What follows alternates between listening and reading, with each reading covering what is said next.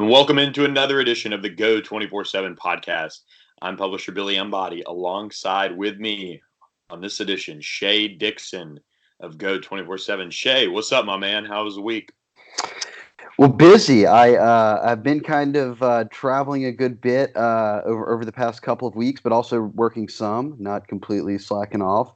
Uh, but I came back. Well, actually, when I was gone, uh, you ha- had to handle a bunch of stuff um, the AD change. Uh, there was, I think, there was some other stuff mixed in there. Will with with Will Wade, uh, and the reinstatement is is what it was.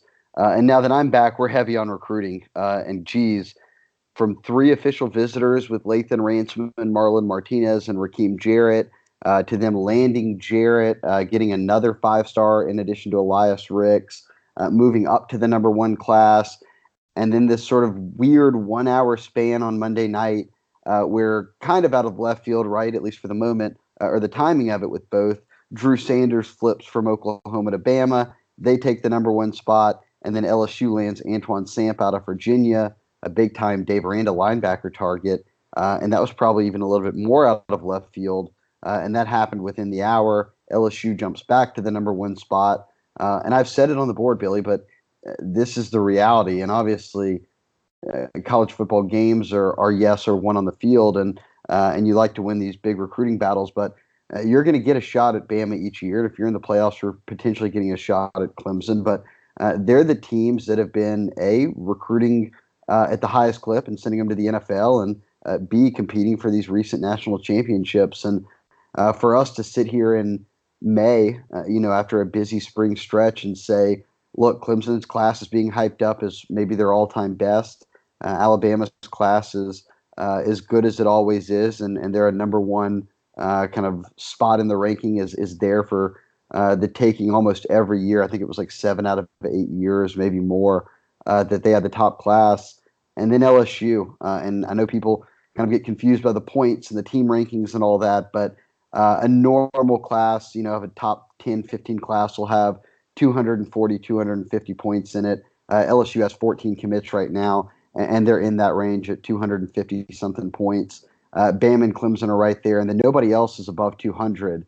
Uh, I think Miami might have snagged a commit to move right above 200. But point being, if if you're swinging with uh, the big dogs with Bam and Clemson and landing uh, big blows along the way, like we've seen them do over the past month or two, uh, I think this is the most desirable recruiting position LSU's been in in a long time. Uh, you're right, Shea, and and you you mentioned all of the things that have happened, especially on the recruiting side of things since you've you've gotten back. Let's let's break that down a little bit, right? Uh, we've covered the official visitors. If you want updates on guys like Mar- Marlon Martinez, Lathan Ransom, um, who I just put a crystal ball pick in for LSU to land, we've got those on Geaux 24 7. I want to focus right now on the two commitments over the last few days uh, for LSU, and I want to start with uh, the big news from last night, and that's Woodbridge linebacker Antoine Sampah, who jumped on board. He's a number two inside linebacker in the country. Um, Shea, you you had a good beat on this, and and you know our 24/7 analyst Steve Wiltfong and Brian Dohn did as well. Um, tell us a little bit about the nation's number two linebacker, inside linebacker on the 24/7 Sports Composite, and how this came to be.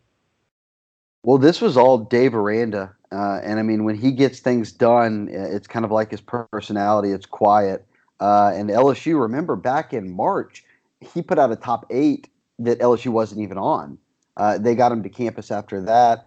Uh, they obviously got right back into the mix. I know Brian Dohn, uh, who covers sort of the Northeast for us at 24 7, had an update a few weeks back where after, excuse me, after Sampah visited, he said that it was LSU's been recruiting me for a long time, and come to find out, when I was digging around last night, uh, Dave Aranda has been on him since his freshman year. So this is two and a half years of, of recruiting going in.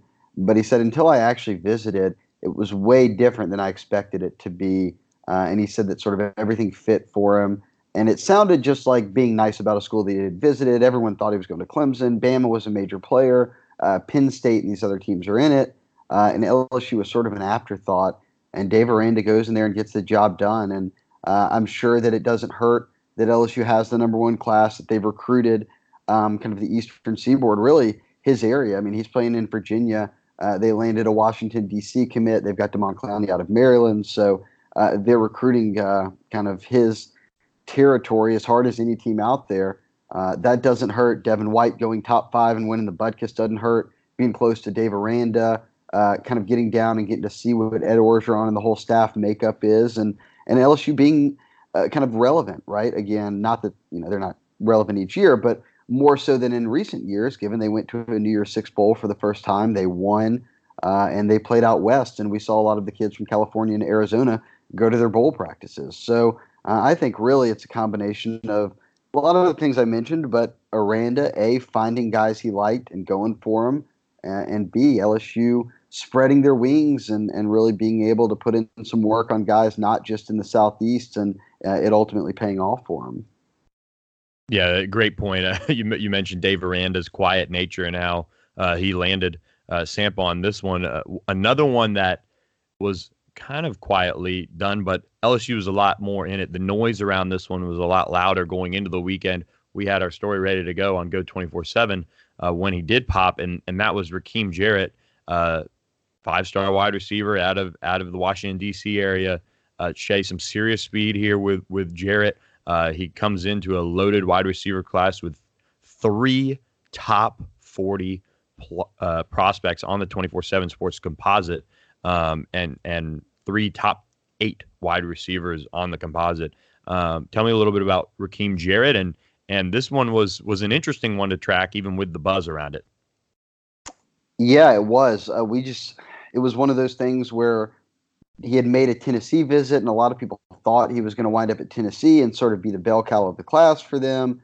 Uh, and then he comes down, and as you said, L- LSU sources had kind of felt confident about this, right? And um, I think we're just getting used to what their confidence means with guys who aren't from around here, you know, that are from Washington D.C. and and they say, look, we have been putting in the time. You talk to people around the kids, and they say, look, LSU's made a big splash, uh, and they got him and uh, his family to campus, and uh, it was one of those things where I think it was Saturday. Uh, he shared pictures. Actually, they're going around, and, it is pretty cool. Where the moment he committed to Coach O, when they were in the locker room uh, doing a photo shoot, and you can obviously tell Coach O uh, is pretty pumped up. But uh, this gives him a five star, as you said. Um, you mentioned the composite top eight uh, receivers on 24 7. They're all in the top seven. So, I mean, we're talking sort of consensus across the board. Everybody agrees that the three guys they have committed are, are really elite. And uh, Jarrett is, look, he had, he had been warm on LSU. I think this is one, yeah, they'll have to battle all the way to signing day with, but that's the case with everybody. I don't think that uh, you would put any guy in the ultimate lot category, um, and certainly not someone from as far away as Washington D.C. So uh, I think that we'll watch him. But as a prospect, Billy, I mean, I know you've talked about it on the board. You like him because at six foot one ninety, you can kind of play inside or out. That wouldn't really be a big issue.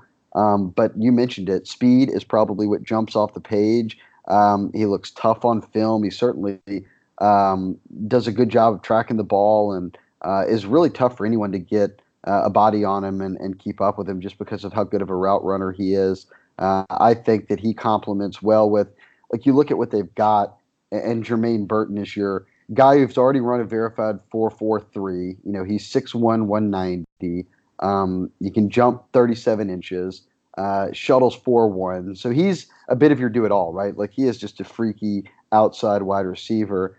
Uh, and then you've got a guy like Boutte who maybe from a rawness perspective is probably behind the other two. And, and he's certainly right behind. I think he's like seven and, and then, excuse me, he's eight and Burton's seven. So kind of in that range together. But uh, he's got comparisons by Gabe Brooks to T.Y. Hilton uh, of the Indianapolis Colts. And I think why we like him is when we saw him first, you know, Billy, that he can play he can play offense or defense. Like if he had to play corner, he'd be good enough to play corner.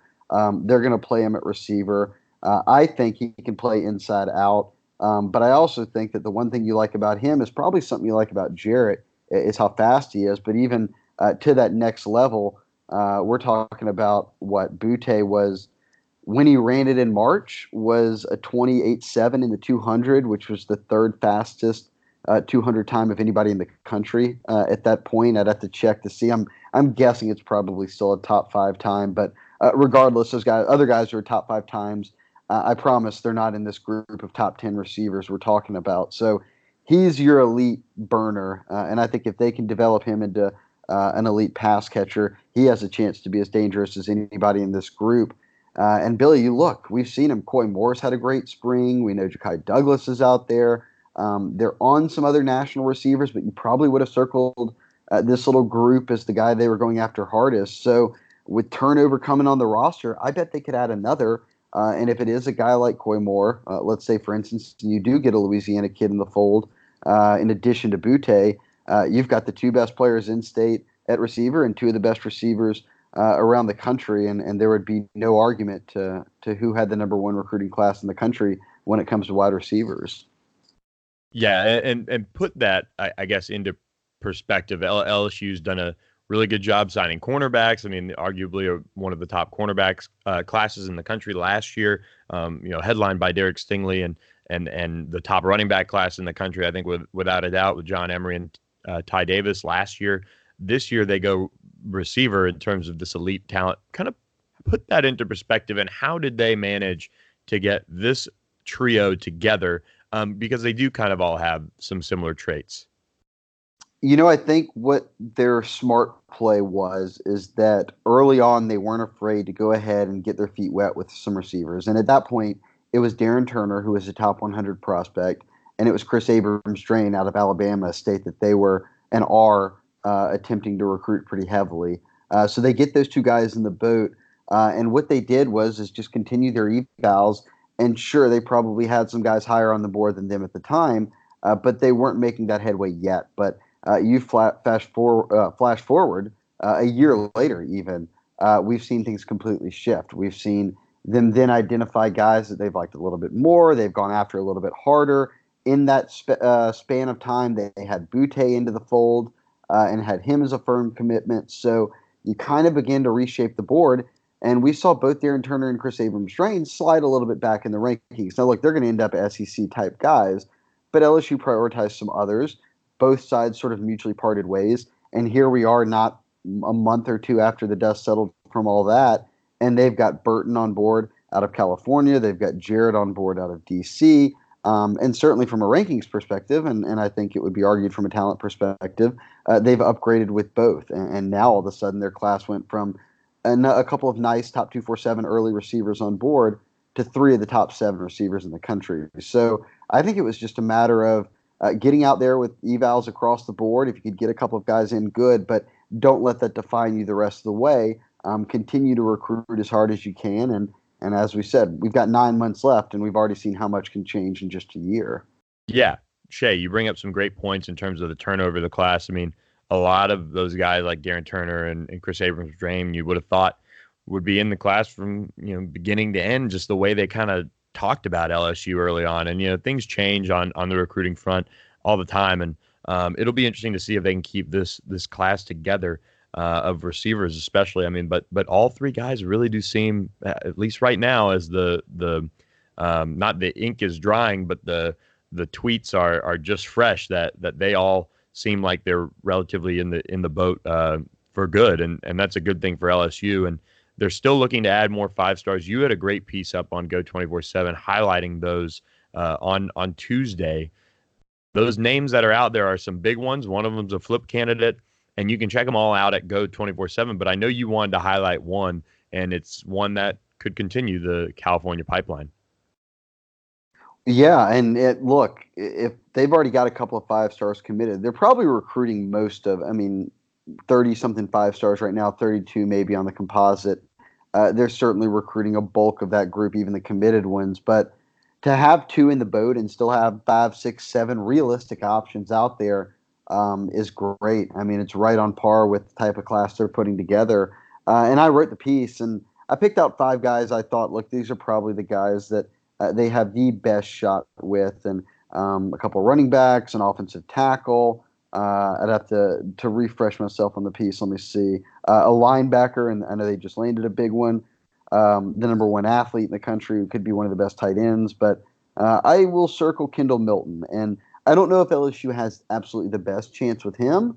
Um, but I do want to talk about him because I think it's been relative to what's been going on. And uh, Milton made what his visit to LSU, an unofficial on spring break. He visited a number of schools, but This was a couple few weeks back, I think uh, it was maybe just a couple weeks ago when he was on campus. He's the number three running back in the country. Where is he from? He's from California, and he's buddies with all of these California kids that are the elite guys in the class. A handful of which are currently committed to LSU, whether it be uh, Elias Ricks or Jermaine Burton. Um, Jayden Everett obviously flipped to Oregon, but they've also got Jordan Berry in the boat. So you get the sense that there'll be three, four, maybe more California kids that wind up at LSU in this class. And Milton's name's right there at the top. And uh, I know this, and you you've already said it. Last year they signed John Emery and Ty Davis. It was their best running back haul um, since Fournette and Darrel Williams. Um, by definition of where they were ranked, it was probably a better one because uh, John Emery was also the number one running back in the country, and Ty Davis was, I think, the number six running back in the country on 24 7. So they land two really elite guys. And can they then go turn around and get another five star? Well, they're swinging for the fences, and, and Milton's the guy that uh, I feel like of the five stars that are out there, and Zach Evans is in the North Shore in Houston, but uh, I like their chances with Milton. And uh, these kids, what? They were all talking up uh, the recent wave by LSU, Rakim Jarrett committing, Jermaine Burton, Antoine Sampah, uh, and it's been Kendall Milton who has been kind of tweeting about. Uh, and look, we're bringing up tweets. These are how these kids communicate. They're 17. Don't blame me for it, but uh, they are kind of hyping up. Hey, uh, am I next? I need to get back on a visit. he's going to come on an official. I think that they've got some real like momentum here that can be tangible. That something they can work with and uh, do I think that they ultimately get him? Maybe not. I mean, there's a lot of teams out there battling for him. Uh, he's a top 25 prospect, uh, regardless of the composite or, or our 24 7 rankings. And um, when you mentioned Bama, Georgia, Ohio State, uh, these teams can give you a run for your money. But I do think that if LSU can keep this momentum going, sitting on the number one class, they have a way better shot at him now than they had even two, three months ago. Yeah, great, great points on on on all those guys, but Kendall Milton especially. I mean that that California pipeline is so key um, for LSU in this 2020 class, and the way they keep it going would be to get another five star on on board, and one that is as soon as Elias Ricks committed. I mean that was the first guy that really stood out um, that everyone pointed to and said, "Look at this." I mean, he must have Elias Ricks on Twitter alerts. He was so quick to quote tweet it and say, "Oh boy, you know, go Tigers!" And I think he even I think LSU did a really nice job of, of sending out um, edits right after with with those three guys. It was I believe it was Ricks, Burton, and, and Milton in the three. I could uh, there could be one guy different in that, but I think it was a, a three threesome of uh, California prospects, one being Ricks and, and one being uh, Milton, and saying, "Hey, jump on board." You know, Cal, you know, Cali to the boot and all that stuff. So LSU's making a lot of headway with with uh, Milton, I think, in terms of getting him excited about the thought of of heading to LSU.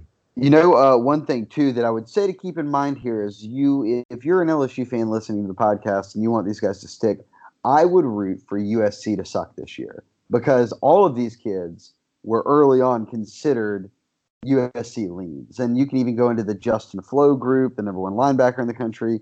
Um, if USC continues to struggle, like I think that's a big reason. The fact that UCLA and USC aren't very good right now has allowed LSU, mainly LSU, to get into California, use Ed Orgeron's connections, uh, and absolutely pound it. So I don't think USC UCLA is really a threat for any of these guys, to be honest. But I would say that if USC struggles again, that probably helps LSU hold on to these guys. Yeah, no doubt. it's almost a, uh, as if over the last few months they've just kind of become irrelevant with with these guys. And I know there was some USC buzz around Elias Ricks when he when it started to leak out that he was transferring to Mater Dei. Um, he shut that down with with our Greg Biggin. So if you missed that, go to Geaux 24 7 as well. Uh, check it out. Elias Ricks breaking down um, his transfer from USC, why he's doing it, so that he can enroll early at LSU um, next January and in 2020 and, and get on campus. But um, yeah, if you're an LSU fan, USC not having a great year would be huge. Um, we're going to wrap up this segment of the podcast. We want to remind you guys to head over to wherever you listen to the Geaux 24 7 podcast and leave us a rating and a review and subscribe to the podcast. Share, share it with your friends. You know, tell everybody you know about it. But right now, we're going to take a quick break. We'll come back. We'll talk a little NFL draft, a few LSU Tigers went in the NFL draft, which was over this past weekend. And then I'll get Shea's uh, last thoughts on uh, Scott Woodward being hired as AD. We haven't talked about it yet. So stick around and we'll be right back after this. Okay, picture this. It's Friday afternoon when a thought hits you. I can spend another weekend doing the same old whatever, or I can hop into my all new Hyundai Santa Fe and hit the road. With available HTRAC, all-wheel drive and three-row seating, my whole family can head deep into the wild. Conquer the weekend in the all-new Hyundai Santa Fe. Visit HyundaiUSA.com or call 562 for more details. Hyundai, there's joy in every journey. This episode is brought to you by Progressive Insurance. Whether you love true crime or comedy, celebrity interviews or news, you call the shots on what's in your podcast queue. And guess what? Now you can call them on your auto insurance too with the Name Your Price tool from Progressive. It works just the way it sounds. You tell Progressive how much you want to pay for car insurance, and they'll show you coverage options that fit your budget. Get your quote today at progressive.com to join the over 28 million drivers who trust Progressive. Progressive Casualty Insurance Company and Affiliates. Price and coverage match limited by state law. And welcome back to the Geaux 24 7 podcast. I'm Billy Embody, and with me, Shea Dixon, continuing on. But we look back uh, to this weekend where LSU had a big day to start Thursday night, prime time in Nashville. Butkus Award winner Devin White goes number five overall to Tampa Bay.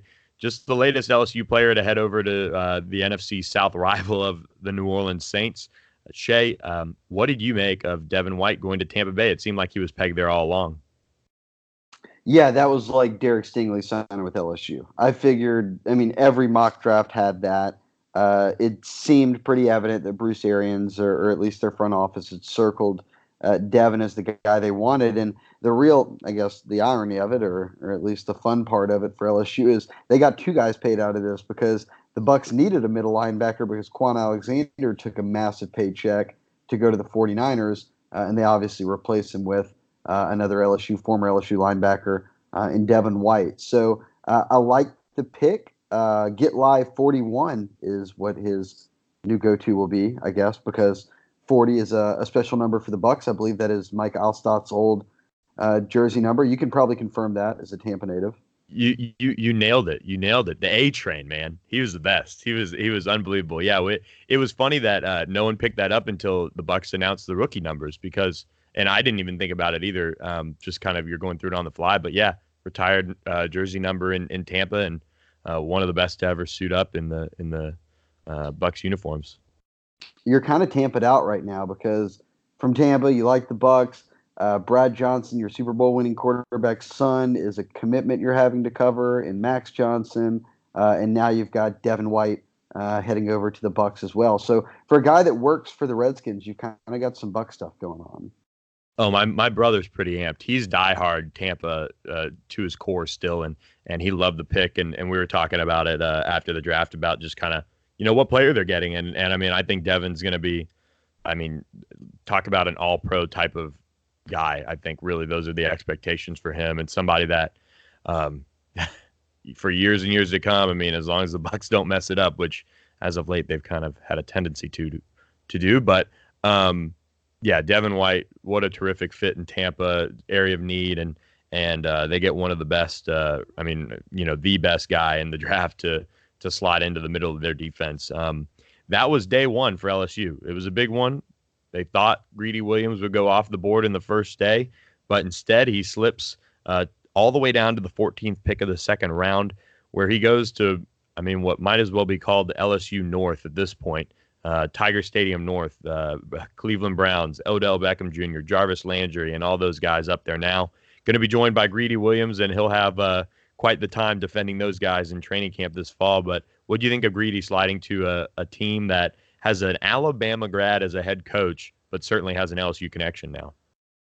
Yeah, Freddie Kitchens. Um, I would say that.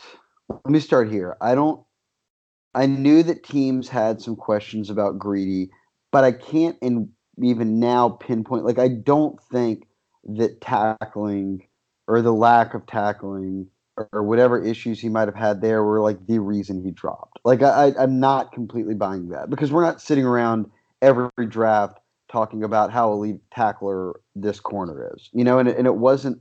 It's not like this was a deep corner draft, anyways. So to hold on to that is a reason not to take him. I think it had to be uh, more things, and and I'm also not totally believing it's sitting out of the bowl game. A lot of guys sat out of the bowl game, and this year and last year, and didn't really matter at all.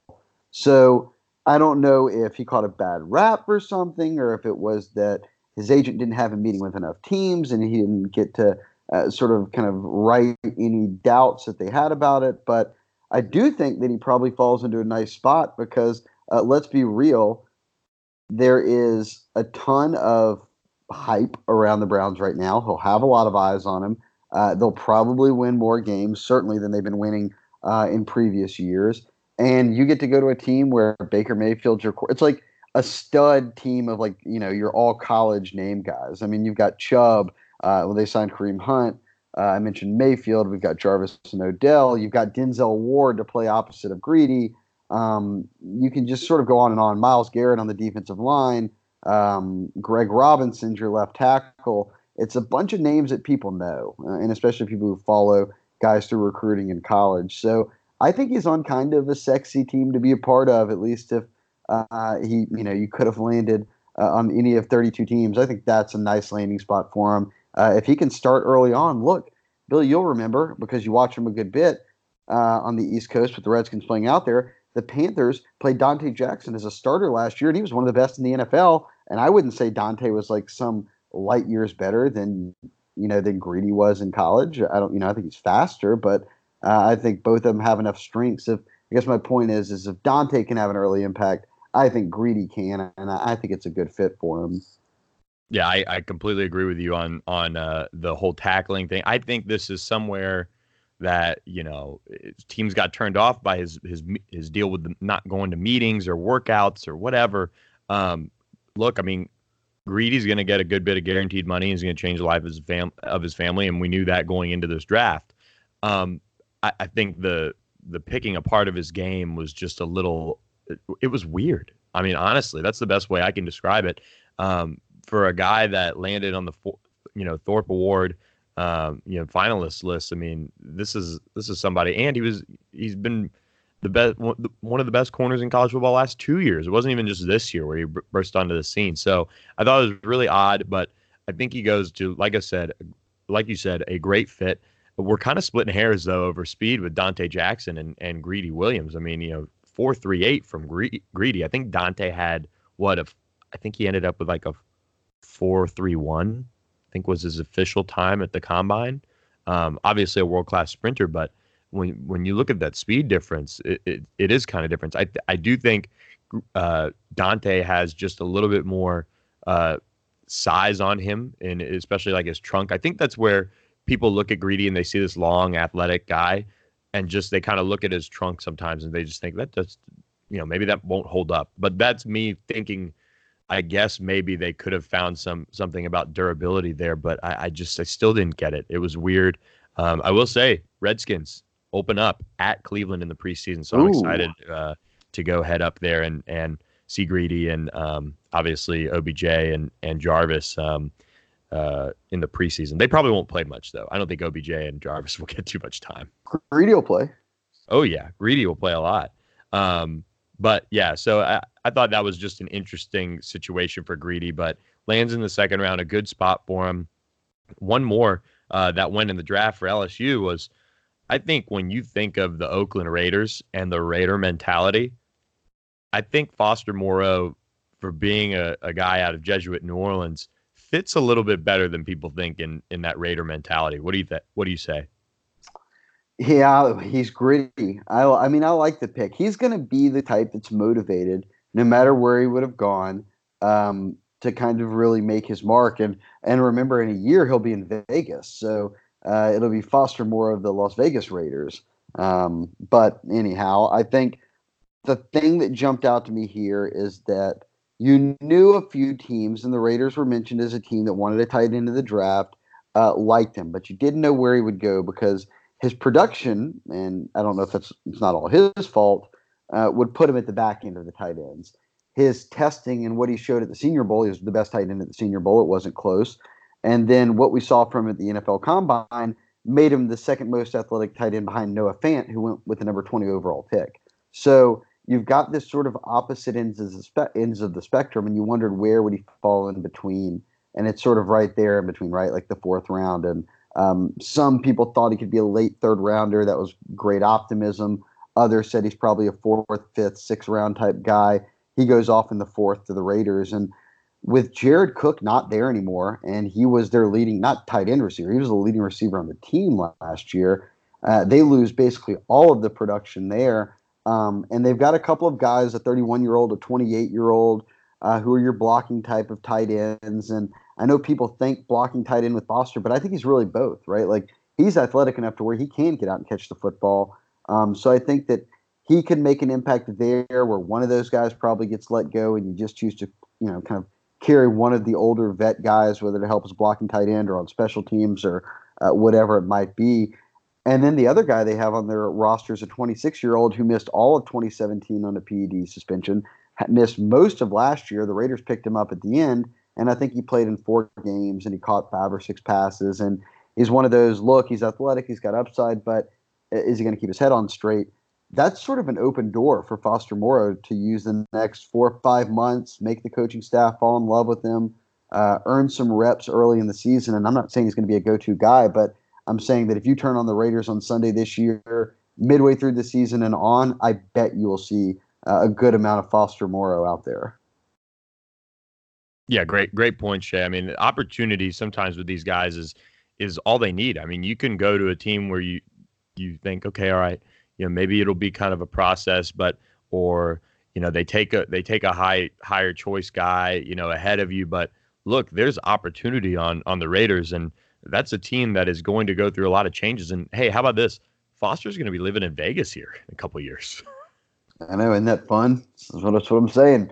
Foster Moreau in Vegas. I, uh, whew, watch out. Watch I, out. I have to go out and see him. Um, yeah, let's go get some. Yeah, let's get some uh, season tickets. That's what we need. Season tickets. I know a guy. I know a guy. Um, the the rest of the uh, NFL draft goes without an LSU player being taken. Um, any you want to highlight that went undrafted that that signed elsewhere? Well, I mean, big shout out to Brossette getting picked up by the Patriots. Um, and they've got they've got a bunch of running backs. I'm curious if he can land on the practice squad. Um, but I do look. We saw him go from no touchdowns in his career, never had more than 19 carries, and now he's a thousand plus yard back, and um, he still holds the the record for most touchdowns ever uh, in Louisiana high school football history. I think it was like in the 150s uh, or high 140s. So he's got talent. Uh, and look, I'm rooting for him to make the roster, at least uh, land in there, uh, you know, in the club somewhere. Um, obviously, Garrett Brumfield went to the Steelers, another U High kid uh, out of this draft to, to land on an NFL roster, and John Battle up in New York. And what New York's got John Battle, Jamal Adams, Rashard Robinson at corner. They've got uh, at least this spring and summer, we'll have a nice little LSU uh, contingent in that group. But uh, I'm sort of all eyes still on Cole Tracy. I know he's got a couple of workouts coming up. Um, I know he's got the Saints in a couple of weeks. Uh, the Saints have a kicker, obviously. Uh, but just with how kickers are in the NFL and how quickly teams can realize you get cold and, and you're cut, I think he's got to find a landing spot, whether it's now, whether it's in the summer, uh, or whether at some point in the fall. I, I, just I refuse to believe that the guy that I saw this year, who I know in the NFL, you've got j- guys like Justin Tucker who are kicking it 65 yards and are accurate as hell. Like I totally get that, but there's 32 teams somewhere in there. I feel like there's a spot uh, for a guy who's consistent, a guy who is uh, the most uh, accurate, I guess you should say, the most uh, has hit the most field goals in the history of NCAA at all levels, at all combined levels. So um, I don't know. Uh, maybe he gets picked up in the next couple weeks. Maybe it's later, but I think he gets a crack somewhere along the way. No, I, I, think so too. And and quickly shifting gears, we only got a couple couple minutes left. Shea, uh, quick thoughts. We haven't talked to you since it happened. Looking back, Scott Woodward gets hired by LSU in an amazingly quiet, um, efficient fashion as they move on from Joe Alleva as their athletic director. Couple thoughts on on the hire, and then we'll close this baby down. Well, I mean, it's we've talked about it a ton on the boards and this, you know, podcast y'all did, the radio. Um, but uh, the site. I, I think that it's you've got a guy who, in a state of Louisiana, right? Politics and academics and athletics are so intertwined, and and it can also be often um, very difficult for someone to navigate that. And, and I think we saw that with Alleva, um, and I think that was certainly one of his downfalls is he didn't quite uh, have sort of everyone uh, working together in the same direction uh, and couldn't figure out how to untangle that web. And uh, for a guy like Scott uh, Woodward to come in and, and be the new AD and uh, not only have gone to school at LSU, but have worked in the department before, to have worked in athletics here before, to have worked in politics in the state before, to have sort of connections all across the board to where it feels like he's sort of universally backed, and, and that's what you want out of your AD. And and then a he's a front of the room rah rah uh, type of guy. He's going to be very in, involved with the fan base. We know he's uh, tight with Mark Emmert, who uh, obviously is uh, a very very very important man when it comes to the NCAA, uh, and he's proven it before. He had a nice tenure at Washington. He goes to A and M and he hires them Jimbo Fisher, uh, and then they get Buzz to come in as the basketball coach and. He leaves them in great hands with the football and basketball programs. So there's no real reason to believe that this isn't going to work out. And the fact that they were able to get it done, like you said, quickly, efficiently, in and out, uh, and moving forward, uh, I, I, thought was impressive. There's no reason for LSU fans not to feel good about this. Uh, perfectly said, and and uh, I agree. Uh, just covering that, that was it was something else, and and seeing it all come together as quickly as it did um, it's just a credit to the people involved to to get it done. I mean, huge hire for LSU, and um, it'll be interesting to see kind of how this how this thing uh, rolls along as he gets his claws into the athletic department and and starts you know really reviewing everything and and kind of I'm sure he'll have some changes to make and and some different things uh, ahead for the entire department. But Shea, that's that's all we have uh, time for today. So want to thank you for for jumping on the pod with me and and uh, breaking down what was uh, really a crazy, uh, crazy week weekend uh, of LSU. It was fun. It was fun. I'm I'm glad to do it. Glad to be a guest next time uh, for the next episode of the pod. This is something we're going to keep doing way more consistently than we ever did before. So I'm kind of excited about it. Yeah, me too. We'll be we'll be nice to chat and and you know we we talk on the phone pretty much every day, but it it is nice to just kind of you know just take some of those conversations and just you know throw them out onto the airwaves and and see uh see what people think. Yeah, why don't you go edit all this down for us, Billy, and make a story out of it? This is the part where Billy goes to work right here.